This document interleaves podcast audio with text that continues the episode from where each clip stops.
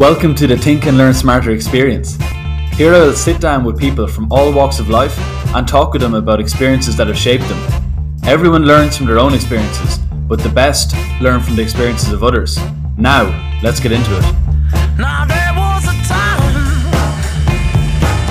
when you loved me so. So today I'm with Jack Kavanagh. Jack's a pharmacist, resiliency coach, host of the Only Human Podcast, and a lot more as well. He's even had his own documentary, Breaking Boundaries, made about him. Jack, thanks a million for coming on. It's great to have a fellow Clongowes lad on for the first time. What are you getting up to these days yourself? What am I getting up to these days? That is a great question, Conal. And first of all, thanks, Mil, for having me. I'm delighted to be here. And yeah, it is lovely to have a chat with a fellow Clongowes man. So what am I up to these days? As you kind of mentioned, I'm doing a host of different things. So this is the question that stumps me, is how to easily describe it. So I'm wearing a couple of different hats. As you said, I'm a health professional. I studied pharmacy. Then I had a bit of a life change moment in my college years, where I had a spinal cord injury, but I'm sure we'll get into a little bit about that. And so after that, a couple of things started to emerge. When I got back to college, I started to do a little bit of speaking work. I started to get interested in sort of personal development work for myself. First of all, just to cope and to figure out who I was and who I am and the things that matter to me, and to work through some of the things that I was facing. And then I started sort of facilitating some of that with other people. So then I had like the health professional thing going on, and I had some speaking work, and I had the opportunity to do different talks, and that led to a TED Talk, and then started doing some of the facilitating thing, and it all kind of happened bit by bit. And I didn't do anything dramatic in one day, you know. It was just like, what was the next thing that was interesting and exciting? And so I finished college. And at that point, I had these kind of three things going on that were all interesting me in different ways. And I was trying to put it all together. And so I went and spent some time working in clinical pharmacy as a pharmacist that you would meet in practice. I did some research for a while. I worked in innovation with a healthcare company. I worked in external affairs with a healthcare company, and tried lots of different things, trying to find my way, as I think all of us do. And then I decided, you know what, maybe I'd like to try something on my own for a little while. And so I became self-employed, and most of the work that I do now at the moment is, I would say, really around creating spaces for people to become more comfortable with themselves, to show up better for themselves and the people around them. And so you can call that well-being, personal development, leadership development, and it all kind of falls in under those areas. So some interesting work. I'm involved with the National Disability Authority as well, on their panel, on their board, and also with a leadership development organization called Common Purpose. So lots of little things going on that make up what I do. I do a day a week in the pharmacy to keep my hand in, and so what I suppose has happened for me is that I haven't hung my hat on just one thing that I do full time, which actually might be a lot easier for me. But at the moment, I'm exploring lots of different things, and trying to get a taste of what it is that lights me up the most. Mm-hmm. And how hard do you? Yeah, you asked me the hardest question first. For sure, it can only get easier from here on in, I guess. That's it. It's almost a bit like that accident, because when you had it at the start, nearly everything from then seemed easier, because I presume when that first happened to you, it seemed like a big, massive wall in front of you. And as I said, you kind of mentioned that it was like little things, step by step by step, that you kept doing. Is that how you find it, or do you still find that like it's kind of mentally in your head? If a child, like if we'll say that life-changing accident was a 10 out of 10, would you still have 10 out of 10 level experiences in your life now? Or do you feel that like when you have the perspective of what you've been through, that it seemed a bit easier? Yeah, so just for context for people, when we allude to the accident that I had, when I was 20, I sustained a spinal cord injury. I used to spend my summers working as a lifeguard and a windsurfing instructor. And it was the summer of my first year in college. And I went away with my friends after working down the west for the summer. We went to Portugal for a week. And on the first day, I ran down the beach, dove into the water, and my head collided with sandbank.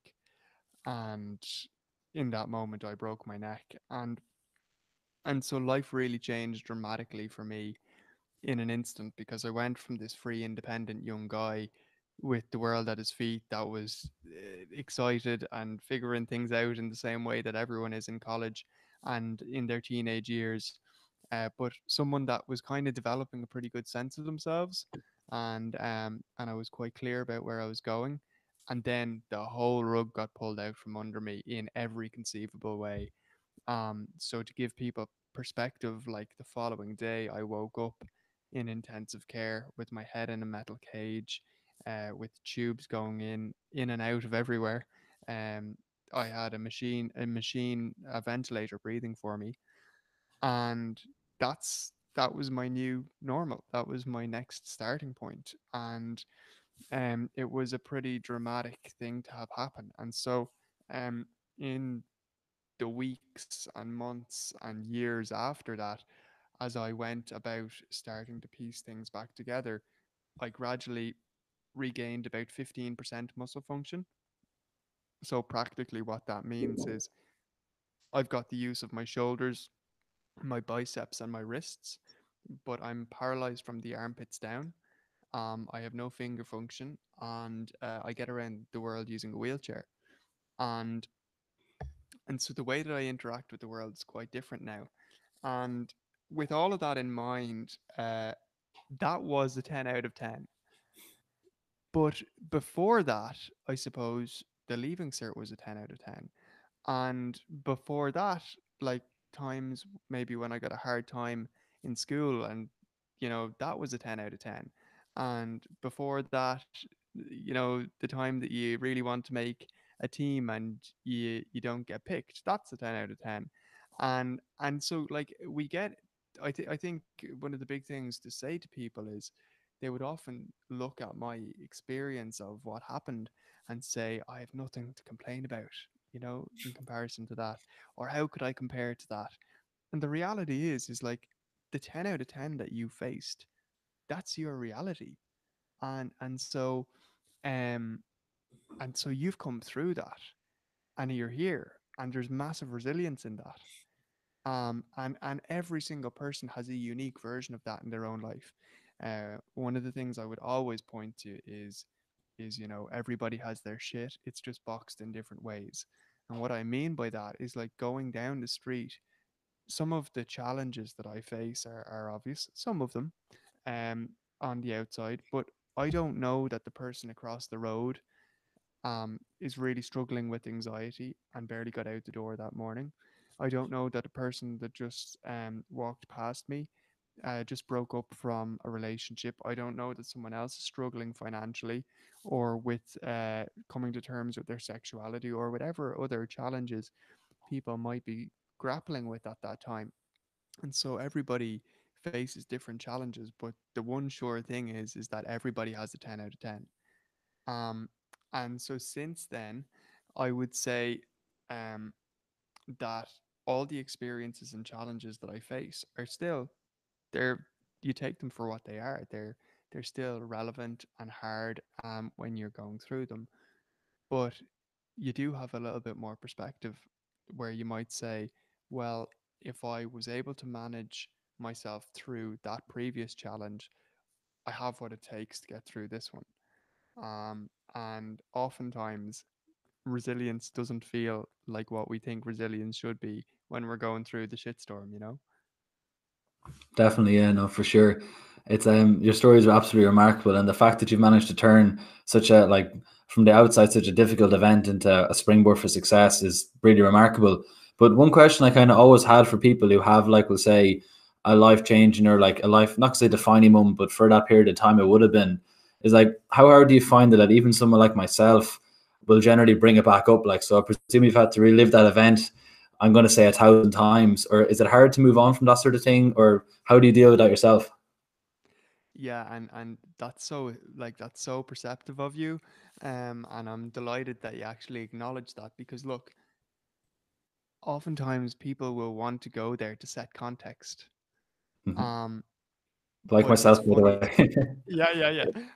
Just like we did here, but like, that's an important part of my life, but that's also Jack of like 8 years ago now. Whereas like Jack of today is interested in a host of different things and is doing a host of different things, and is in many ways the same, but in lots of ways a different person as well. And like, so we're all evolving all the time, and we can get saddled with maybe the external story or perception of one person, but like that's a small part of who I am as well. And yes, the things that I've learned from that I carry with me to everything that I do now. And it's undeniable that it shapes my day and my week every day. Like the reality is that I can't just throw the legs over the bed and lace up my runners and run out the door, as much as I would love to do that. And so I face that every day, but it is a small part of who I am as a whole. So yeah, it is challenging going back there. And that's why I suppose in recent times I have maybe made conscious efforts to move away from that, or to make, and it's been my intention from the start, is that particularly when I'm working with audiences and so on, that the story is never about me actually. It's the things that I've learned that are transferable to us all. And even when I say that phrase there a minute ago, everybody has their shit, it's just boxed in different ways. Like my intention there is for every person to put themselves into the story in their own mind of their life and so on. So really astute question. No, for sure. And you did mention before that everyone has their own 10 out of 10s, as you said, and it's your story is more like you want to be able to take the lessons that you've learned and apply to yourself. And I can't help but notice the parallels between, I know Matthew McConaughey brought a book there, Greenlights, and he keep going on about how, I think it's something, he says something on the lines of, the more I went into the I, the greater it became about the we. So it's kind of similar to yourself, to your own story there. But one thing I wanted to ask you about is, you even touched on the fact that back when you're doing the Leaving Cert, that's a 10 out of 10 to you. How did you find the Leaving Cert, or how did you find that kind of experience? Because you have a bit of a chance looking back now to see what it was like. And those, what, 10 years ago at this stage now? Jeez. Yeah, Jesus, thanks for bringing that up again. So, yeah, it is 10 years ago now. And you know, when you're doing it, the Leaving Cert, it kind of feels like the defining moment of your life. You used that phrase a little while ago, you know, like it's a defining moment. And the reality is it's a stepping stone, and it's a really good learning experience. I think that the skills that you learn during it are more important than the end result. And that's one big thing that I wish that I understood better back then. But my experience of doing the Leaving Cert was I would say, from my perspective, was methodical. In that I really committed to little and often, and I worked kind of consistently. So I think if any of my friends from school were probably to talk about me during that year or fifth year or whatever as well, that I was probably quite diligent in that I would like be quite clear about setting out a plan for the week.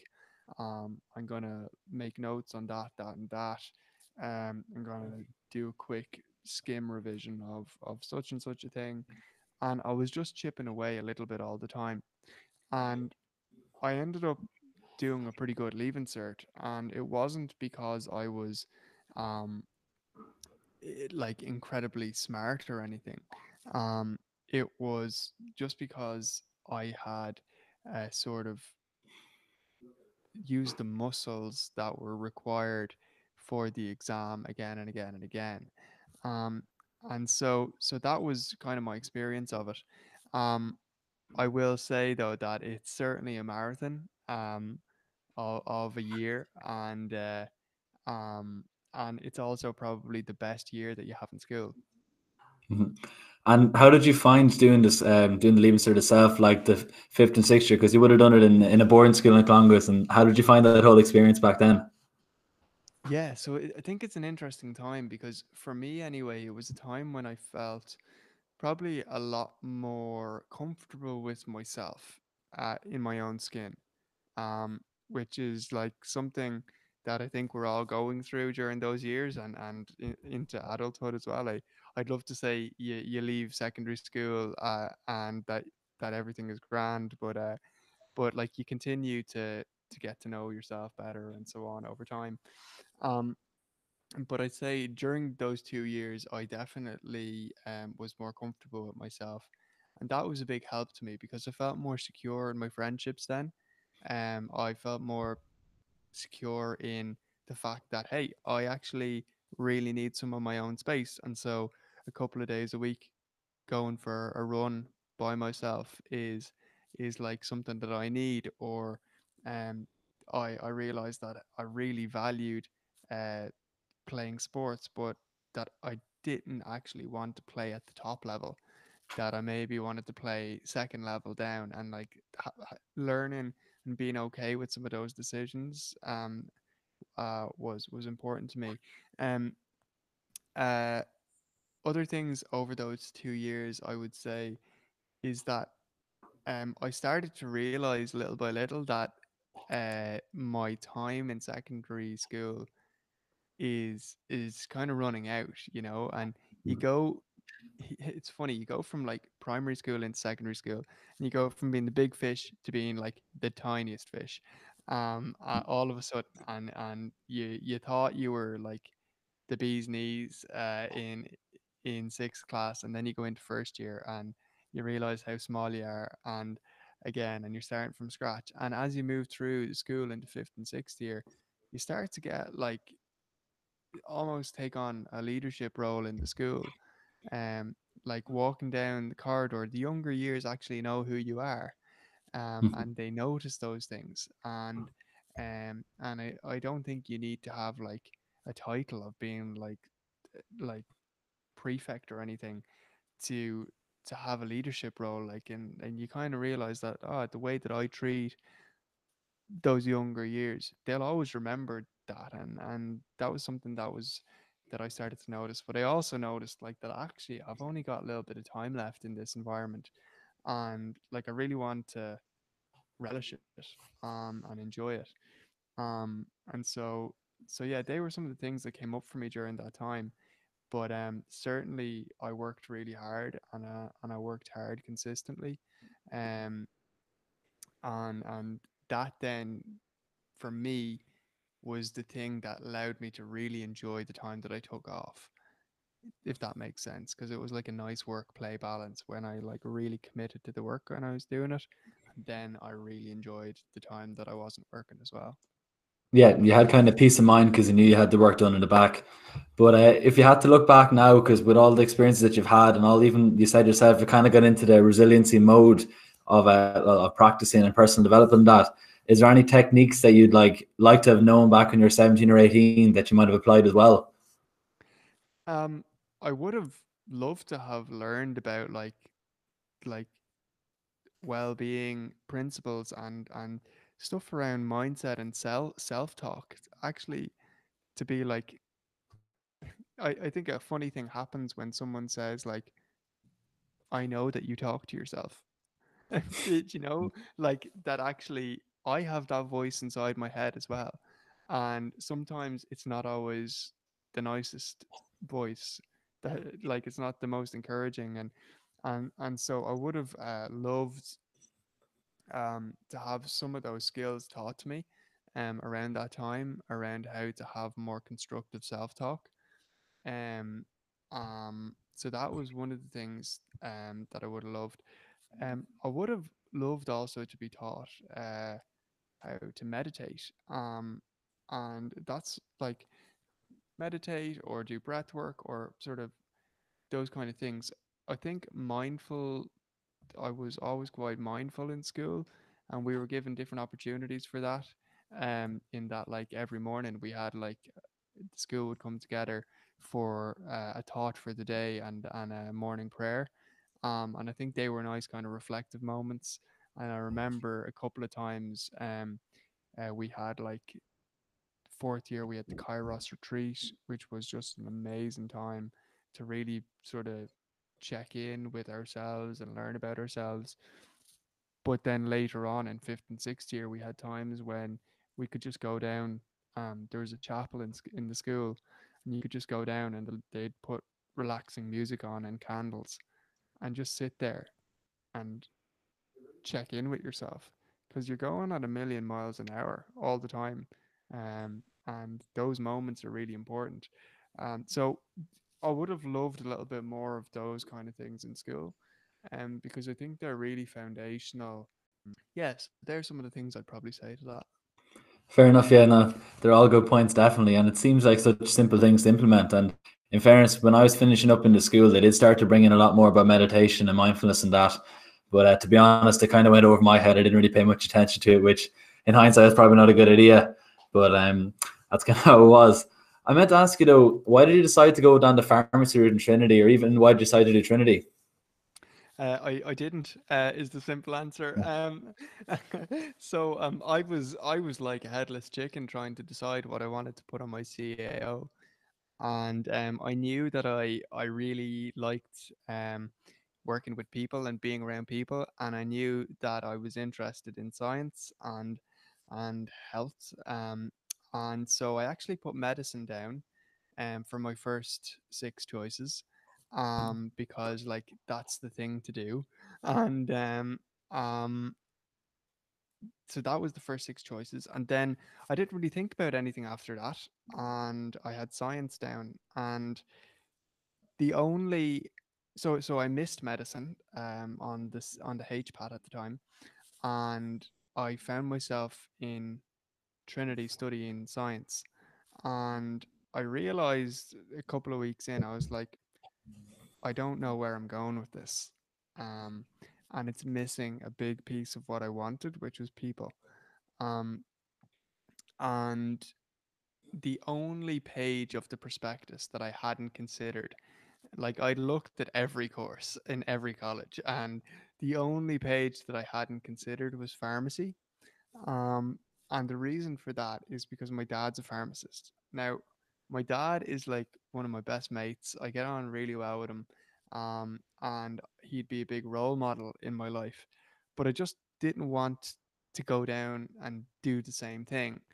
I was like, you have to carve your own path, sort of a thing. And actually, about 4 weeks into college, I opened the prospectus and I read that page. I allowed myself to read it, and I was like, oh yeah, people and science. Yeah, that actually makes a lot of sense. And so I applied for a transfer, and luckily I had subjects and I had the points that I needed at the time to get in, and someone had changed course or dropped out. And so I was given a place. And a funny thing happened, actually. I was living in Trinity Halls, and there was one other guy in the apartment, Dave, who happened to be doing pharmacy, and we were randomly allocated rooms, and he was in the apartment. And so one day I was chilling out with some of the others in the apartment, and he came home, and he's from Monaghan, and he was like, well, hey, and we were all like, well, hey, and he goes, you'll never guess what happened today, hey. They're looking for some lad called Jack Kavanagh. And I was like, that's gas, Dave. That's hard to believe. And I hadn't told any of the lads that I'd applied for a transfer. So I legged it into my room, and I was like, did I miss an email or what? And so I called them and I got on to the head of the school, and she was, she said to me, she was like, you got accepted 2 or 3 weeks ago. Like, why haven't you been attending lectures? I was like, I didn't know. And she was like, we sent you a letter. And I was like, in fairness, who reads letters these days? So I ended up in pharmacy the next day, and that's how it happened. Geez, that was a close call, man. It's a good thing your mate or your housemate has found that out as well. That's gas. Yeah. Geez, yeah. How did you find living in Trinity Halls? Because again, you lived away from home in boarding school, but it's completely different. Like, you're within four walls, and you're not leaving anywhere. How did you find actually being out in your own Trinity? Yeah, I think it's interesting because you go from like full-time boarding school and then out into the big bad world. And I think like the two dramatic things that change, well, probably three, is one, you're in control of when the lights go out, so that can that's good fun, and certainly we let the hair down in first year in particular. Yeah, that was good fun. And second thing is you get introduced to a whole other gender that you probably didn't really know existed in school, and so that was good fun as well. And a really interesting thing actually was that I realized how important it was to have friends that are girls and not just girlfriends, and how important that is, like as a natural part of life, because we were in an all boys school. But the third thing was I had to learn how to fend for myself cooking as well. So but it was great. I have to say I loved the sense of, I have more control now of how I interact with the world, if that makes sense. So like when you get to college, it's a chance for so many people to redefine who they are. Maybe in secondary school, they, for whatever reason, they didn't feel they could be who they were. And an interesting thing for me was that a lot of the guys that were in my year went to UCD, and I actually was one of a few that went to Trinity, and some went to Galway and so on as well, and then different colleges. And it was a great opportunity for me because, look, I stayed great friends with the lads from school, but because I was in a whole new space, I got the opportunity to get to know people that, had I been surrounded by all my friends from school, that I never would have got to know. And so I developed some amazing friends in Trinity Hall in particular, and being in that like student-centric environment with so much going on and so much to get involved with was brilliant. And the house that I was in, we happened to gel really well, and it just so happened that two of the guys in particular were really involved in societies and campus life, and so that got the rest of us hooked into organizing events and all that kind of stuff, and then things just snowball from there. Definitely, yeah. And you touched on the fact that you got a chance to make friends with, like, not even just girlfriends, but friends with girls. Like, when you went out on that, you had a chance to go to America, I think, in 2016, and it was actually got filmed. Was it Breaking Boundaries, I think it's called, was it? Mm-hmm. Yeah, and you had a chance to go with a few of your mates. Were any of those people involved in that trip, like, back in the day in Trinity Halls in first year, or were they a different crew altogether? Yeah, so there was a really nice mix, actually. So that trip, the fact that documentary happened came back to a promise that I made with Dave in the apartment in first year in college, and we had two Daves in the apartment, so it's a different Dave to the earlier Dave. We had said to each other on the last night of college, we were walking home from a night out, and we just made a promise to each other that before college finished, because we were going our own separate ways for the summer and so on, but we said before college finished that we would go traveling together, and it would be a story we could tell our grandkids. And this is us, like, coming home at like 4 in the morning, wandering around Dublin, you know, the kind of talk that happens at that stage of the day. And it was only a couple of years later that we actually remembered that, after I'd had the injury. And I had seen so many of my friends doing J1s and traveling, and I really had been told, look, you'll never do anything without the assistance of two people for the rest of your life. And I was kind of just systematically challenging that. And I saw everyone traveling, and it was a hard one to take. And I just said to Dave, like, why wouldn't I be traveling? And he said, do you not remember that thing that we said to each other at the end of first year? And we just looked at each other and we said, fuck it, let's do it. And so Dave was one of the people on that trip. Another good friend from college, Lean, and Fleur, one of my best friends from school, Gordon. My sister was on the trip for some of it, and Gordon was there for some of it, and the rest of us was like a central crew that were there for the whole thing. And so I think it's interesting, like as friend groups from home and college start to merge with friend groups from school, and it's just really nice how that all starts to happen. Definitely, yeah. No, I remember seeing that documentary. I think it came out in 2016 back then, so I can't remember fully now, but I think you had like some absolutely incredible experiences. I think, were you backstage at a U2 concert and you met the likes of, I think, Cameron Diaz and was it one as well? There's a few other celebrities you met.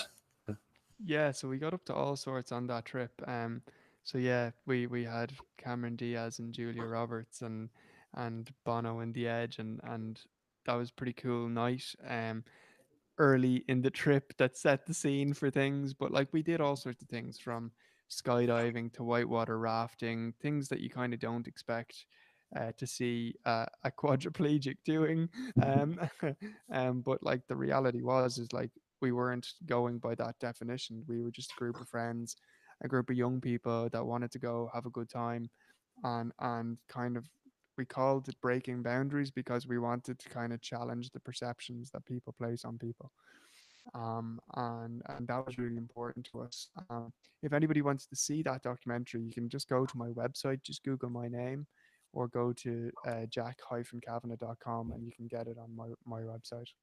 Mm-hmm. Yeah, I meant to ask you about that because I was going to have a look at it again, but it could be on my computer. But I think when you tried to look at the documentary, it came up with something about JavaScript. But I'll definitely try and figure that out and have a look at it again. But that might be my problem to figure out as well, if you're having problems. Yeah, sure. Look, we'll get to the bottom of it. But like that, one of the things I took from that documentary is that, like, there's so much stuff that you take for granted, but also assume you need, like, as you said, you're quadriplegic. Like, you assume that some of the things you're doing, you'd have to be able to, but literally where there's a will, there's a way. And it was impressive that even some of the, like, ideas you had to get around some of the problems you did, like, it was ridiculously creative. It's clear to see that's why you probably went into your own, like, setting up your own, I don't know if you set up your own business, but you went into kind of your own entrepreneur style. Like, I'd say that having to think creatively because of, like, some of the challenges that you have, that must have set you in good stead for setting up your own business or going along that route. Yeah, well, certainly. I think, like, some of the most important skills that we learn or need through our lives are creative thinking, critical thinking, and being innovative in the way that we do things. Yes, there's a time for kind of for policy and for having a set way of doing things, but when we face challenges, you know, it's how am I going to go around, under, over, or is there a way through? And even like, I'm recording this in my home at the moment, and I'm looking around, and like, everything has a subtle tweak on it. What I mean by that is my microphone is on a swing arm that makes it easy for me to have it set up. I've got an electric bike and a manual hand bike that allow me to get out and explore the world that I can see. I've got my light switches at a slightly lower height than maybe otherwise I'd have. My sink in the bathroom is actually raised up a little bit and doesn't have anything under it, so that I can get in a bit closer. And like, these are like simple tweaks that just allow me to use my space so much more effectively. But then when I extend out and look at the way that I do kind of everything in life, from getting dressed in the morning to driving, or getting out and exploring in nature, like, we've kind of had to think a little bit outside the box for all of these things. And like you said, when there's a will, there's a way. When you can get creative in the way that you approach these things, really the sky's the limit as to what any person is capable of. Mm-hmm. And I think it's clear because you're obviously your positive personality, and the fact that you've kind of tailored that, like you spoke earlier about how you can, everyone has their inner voice, and depending on what you say, you can either be framing yourself negatively or positively, and that's clearly helped you a lot. But where I was going with that is that because you're such a positive and like creative person, people have been trying to help you out and giving you those kind of like supports. Has there been any events that you've been at or that you've participated in that like kind of blew your mind or was completely different? Yeah, I've been in a few, and so a couple of things I might say is that I didn't do any of this alone. So central to everything that I've done are other people, and I think that we often feel we need to figure it all out on our own, but it's other people that really make life possible. So that's one thing to say.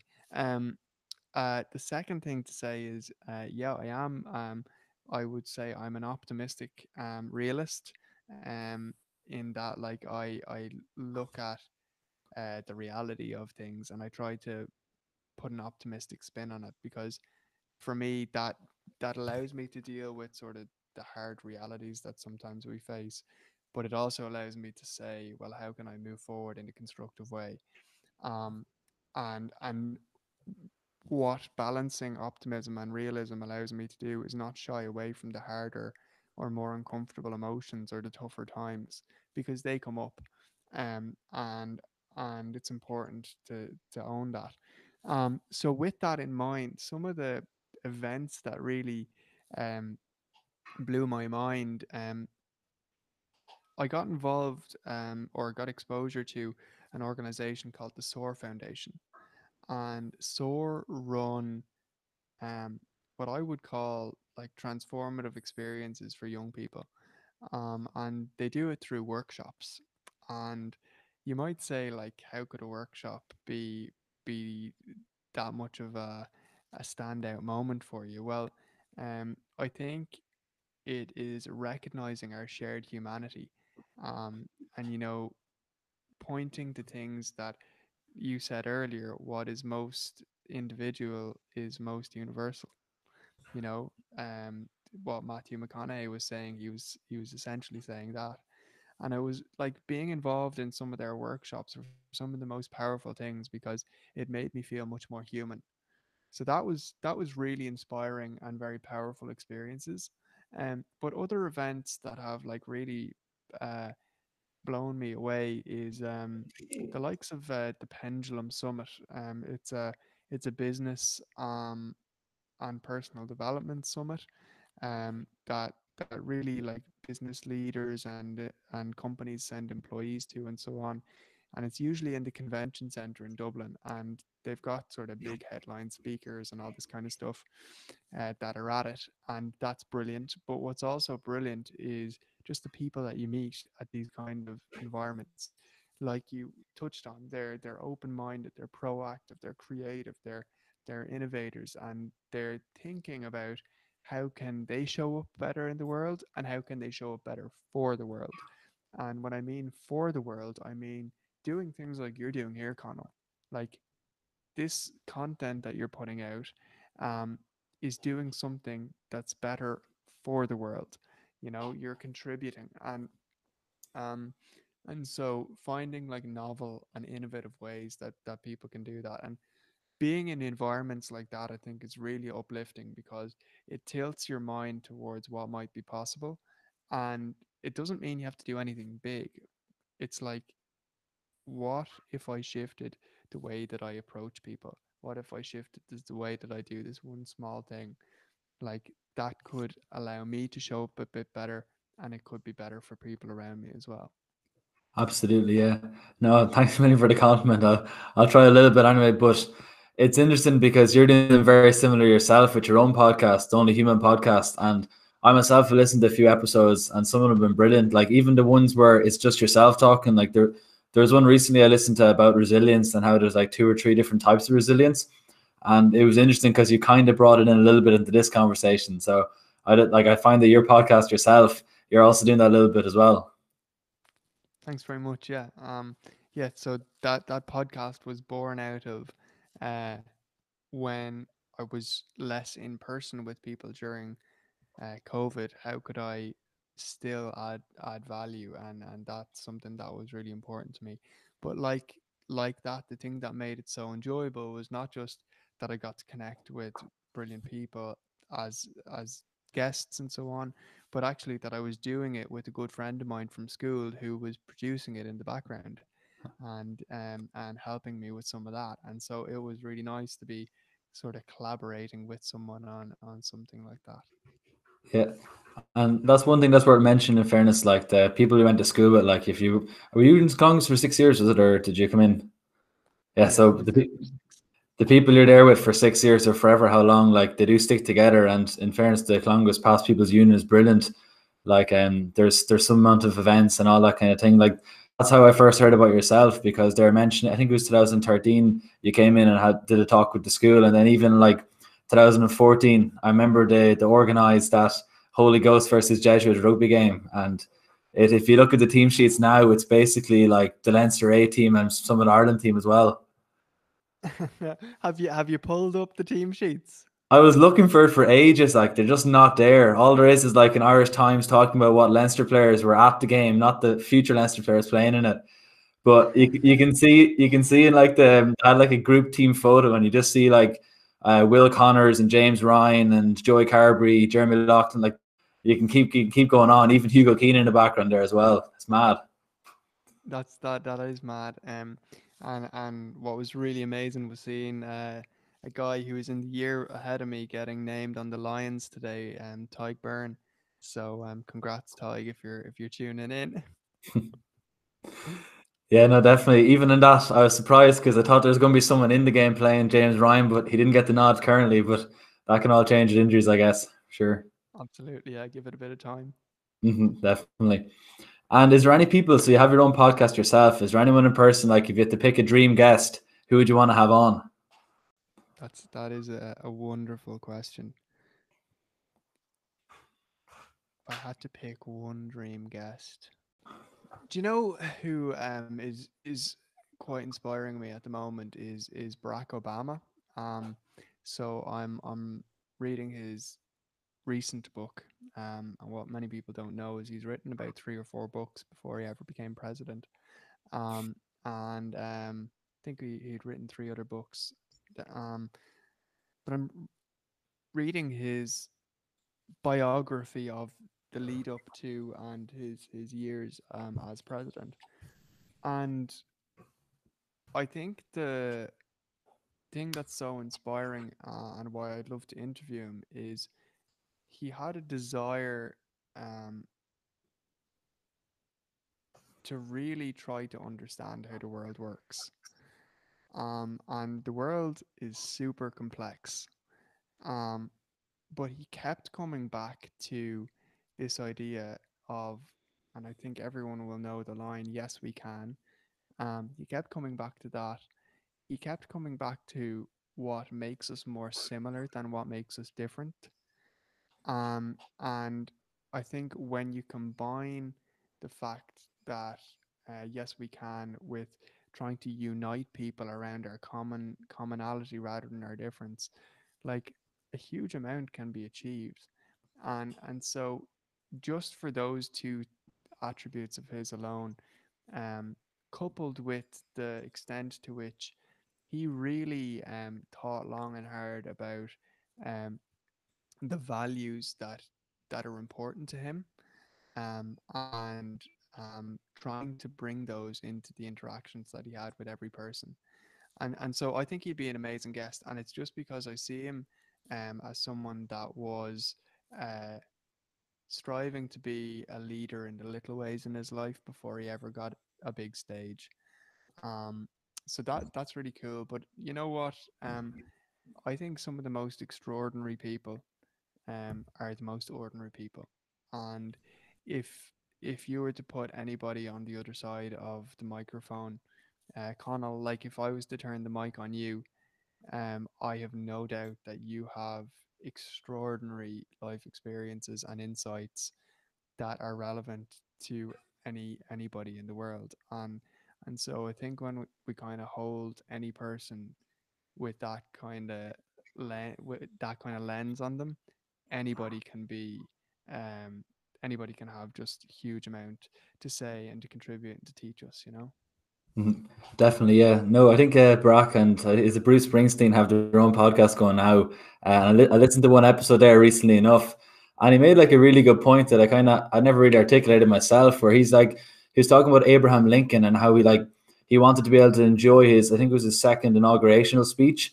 Because Abraham Lincoln is one of the not founders of America, but one of their leaders will say when they look back. But at the same time, he didn't feel that a person of an African American was the same level as a person who is Caucasian skin. But at the same time, Barack could see all the positive attributes in his character, and while he was able to acknowledge the fact that he wasn't perfect, he didn't just put a label on him as in he was say slightly racist, but he would also contribute so much. Whereas a lot of people now will just want to put one particular label on a person. And I found that a really interesting insight as well, because if you had to go back to every single person, like you're saying, and had to just pick one attribute, you're not going to learn much from them. But as you're saying, the world is so complex that you have to be able to treat people with that same level of complexity. So that was one little bit he said. Do you know, I think if you go back and you understand the context as to why someone thinks the way they do, you'd have a far less level of judgment on why they are or the way they are or why they do the things that they do. And so I think creating space for understanding is really important. But something else that he talks to, and I know we're using the Barack Obama example here, but it could be anybody. But one of the things that he really talks to is he didn't just have to convince the black and colored American population why it was time for change and why he was the right person. He actually had to bring the white population on side as well, and to show them how this isn't something for you to be afraid of, and there's not going to be retribution here. It's how can we come together and reconcile and move forward towards what the promise of America is. And he talks about Abraham Lincoln as one of the founding fathers there, and the promise of a United States of America and all this kind of stuff. But I'm just bringing that example up because he's who I'm reading at the moment and is very inspiring, but it could be any number of people. Absolutely, yeah. Now it's hard to pick an ideal guest because, as you said yourself, everyone has got their own gems. And I might actually just jump in there and say I kind of had an ideal guest on today. I interviewed him for the second time, a guy called John Doran. John is a guidance counselor. He's a teacher in a school in Newbridge.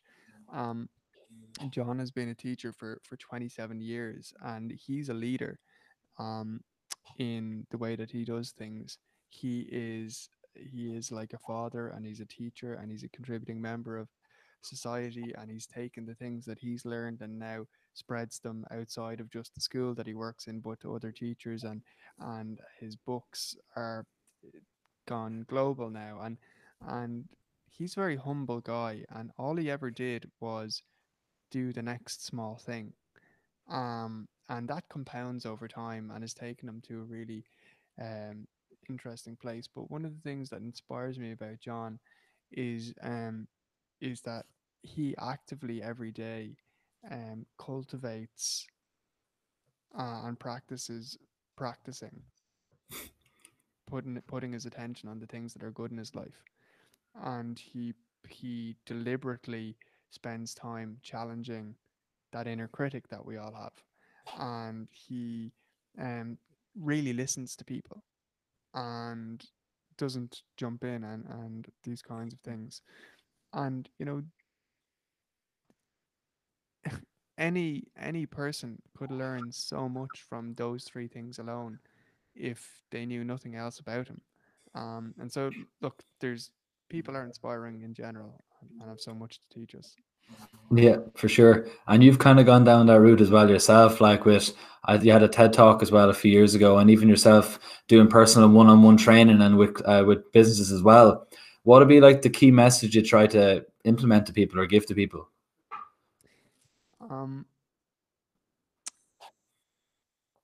So one of the things that I wrote down a number of years ago when I was going through a tough time, and I was writing in my journal and I was trying to figure out this whole life thing. And if anybody gets it, you might just send me a one-liner on what the answer is. But I was trying to figure it out, and I said, there is no right or wrong path, just a series of events that either gives us a flavor of what it is that sets our heart alight or dampens our soul.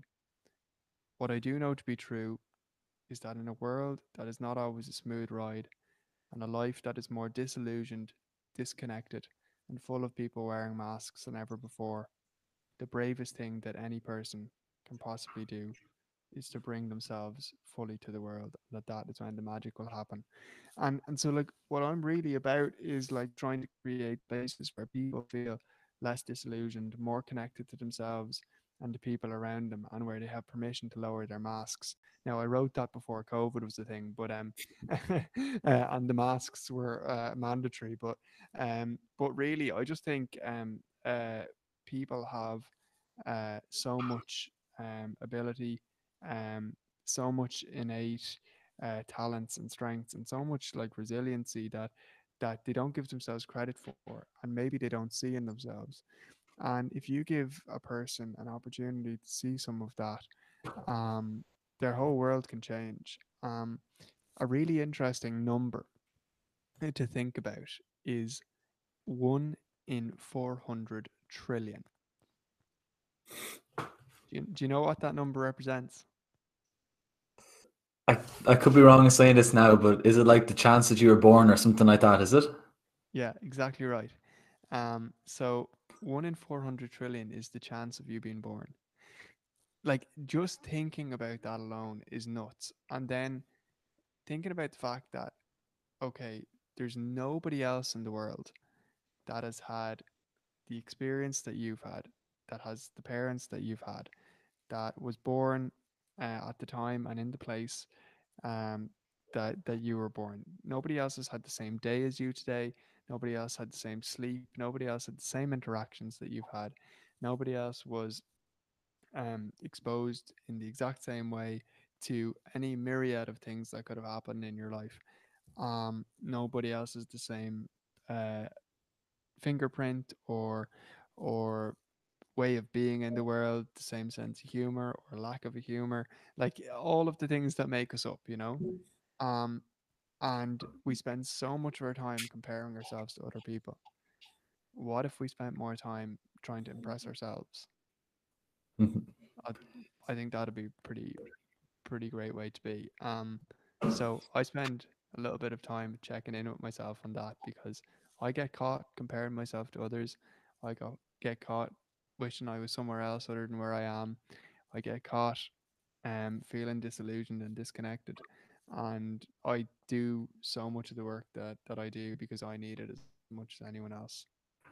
Definitely, yeah. No, something you touched on at the very start, like if you managed to write that line down, it sounds like something an actual poet would write. I can't remember the words off the top of my head, but the first line you said you're trying to write down when you're trying to analyze the meaning of life. And it's very funny because when I was listening to you explain that, I read a book recently enough. It's called The 6 Pillars of Self-Esteem by Nathaniel Brandon. And his synopsis was literally just like a bit similar to what you're saying about not comparing yourself to other people, but like the way people have, let's say, self-esteem or self-respect is just having like efficacy in the fact that they'll be able to go about their day and they'll be able to improve. And that's pretty much precisely what you're saying. So I wasn't sure if you had read that book or you'd read something similar to that. That's you got it. It's on my shelf, but I've only skim read it. I haven't finished it yet. Ah, yeah, well, you clearly don't need to. You got the Cliff Notes version of it and you have it correct. And when you're doing these talks with these companies, would they what key takeaways would they normally get from you? Or is there anything in particular you'd push? Because you have said that everyone's path is different and everyone has their own particular problems or particular set of circumstances. At the same time, though, you said the more you go into the I, the more it becomes about the we. Well, that's what I said, but you said something along those lines. What sort of things would you be trying to give to them? Like maybe a framework or a methodology for approaching that kind of stuff? Yeah, so that's really interesting. So one of the things that I do is when I go in, if I'm working with a company, is I'll always tailor to the audience. And so it's really about understanding like what their needs and wants and what a good outcome for them in the context of what they're trying to achieve is. So that's the first thing. So generally with a talk, you have like specific things that you're trying to hit. That could be to do with like, for example, well-being or personal leadership, or it could be to do with resilience, or it could be to do with looking at diversity and inclusion. And so there's some of the things that might come up in a talk. In a workshop, I think it can be a much more valuable space for people in terms of having takeaways, because you get to turn the lens on them. In a really well delivered talk, it's not about the speaker, it's all about them. But particularly in a workshop, you get the opportunity to make it real for them in their own lives, for the participants in their own lives. And so, for example, I do like a workshop around energy management for performance. And like what that's all about is helping people understand the things that really help them recover well, the things that really make them excited in life, the things that put them into flow, and what are the mechanisms that they can use when like shit hits the fan and they're stressed, and how do they adapt and manage, and are those coping mechanisms, are they constructive or destructive? Because if they're destructive, they lead to burnout. If they're constructive, they lead to performance. What are the things that you do that put you back into recovery mode so that you've got energy for the most important things in your life? And so I'm not going in telling them exactly what they need. I'm going in and asking them the right questions and giving them a framework to drop it into. And what that allows is like, yes, we're all more similar than we are different, but each person will go about these things in slightly different ways. And I'm not here to tell you how to do it. I'm here to give you the space to figure this out for yourself. Does that make sense? Yeah, no, definitely, for sure. And is there any particular thing that after these events that like a common comment that you get back, like, oh, I never saw this problem from this perspective, or is there anything in particular people would say to you? I always find sharing this feedback like really awkward, and it's something that I've had to become more comfortable with, but people generally use the word inspiring, and that was a really hard thing for me actually for a while, because initially it was like inspiring about kind of the way that I was going about life after my injury, and like the lads in school would be like, Jack, you could literally like sneeze and someone would be like, oh, that was so inspiring. Look at him, he can sneeze now, like isn't that great? And that really bothered me, and I was like, come on, I'm just that I have just as many flaws as everybody else, and I am by no means perfect, but what I see and the experience that I've had over time as I've sort of adapted and changed the way that I deliver and kind of the environments that we create, is the reason it's inspiring. If you think about the word inspire, it means to breathe in, and I talk about this word, it's like the thing that lights a fire inside of you or gives you oxygen to rekindle the fire maybe when it might otherwise go out. And when people are inspired. They can be inspired by what they see in themselves or what they see in other people, by reconnecting with some of the things that are most important to them in their lives, by seeing things in a totally different way than they have before, by, you know, if you learn something that shifts your perspective and you have a new way of seeing a relationship or the world or your work life, or yourself, these kind of things, like they give you, it's almost like oxygen that helps you keep going. And so for me, that word is generally feedback that I get, which is very humbling, but it's taken me a little while to get comfortable with it as well. Yeah, no, I could imagine, because of course the lads that you'd be friends with would love to like rip the piss out of you, so they would all they would kind of do that, and rightly so. Exactly, yeah, you wouldn't want to get you a big head or anything, but no, it's very true for sure, because even during, like, I've had a few different people on this podcast at this stage now, and even during this, listen to your story, and I'd already have known it. It is inspiring, and it's impressive the way that you've managed to just not mentally move on, because you're still using that kind of fire, but it is really an inspirational story. So I do think it's a great way to wrap it up. Well, Conal, I just want to say thank you so much. You're an incredible interviewer, first of all. You're an absolute gent. I know we were chatting beforehand, and I really love the contribution that you're making to the lives of young people through this. So yeah, all the best with it. And it's an exciting thing to be a little part of in getting to be involved in this. So thank you. Thanks, Will and Jack. Appreciate it.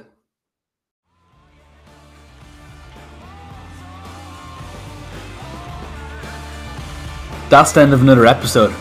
I hope you've taken something away from this, and I'll catch you in the next one. Until then, good luck.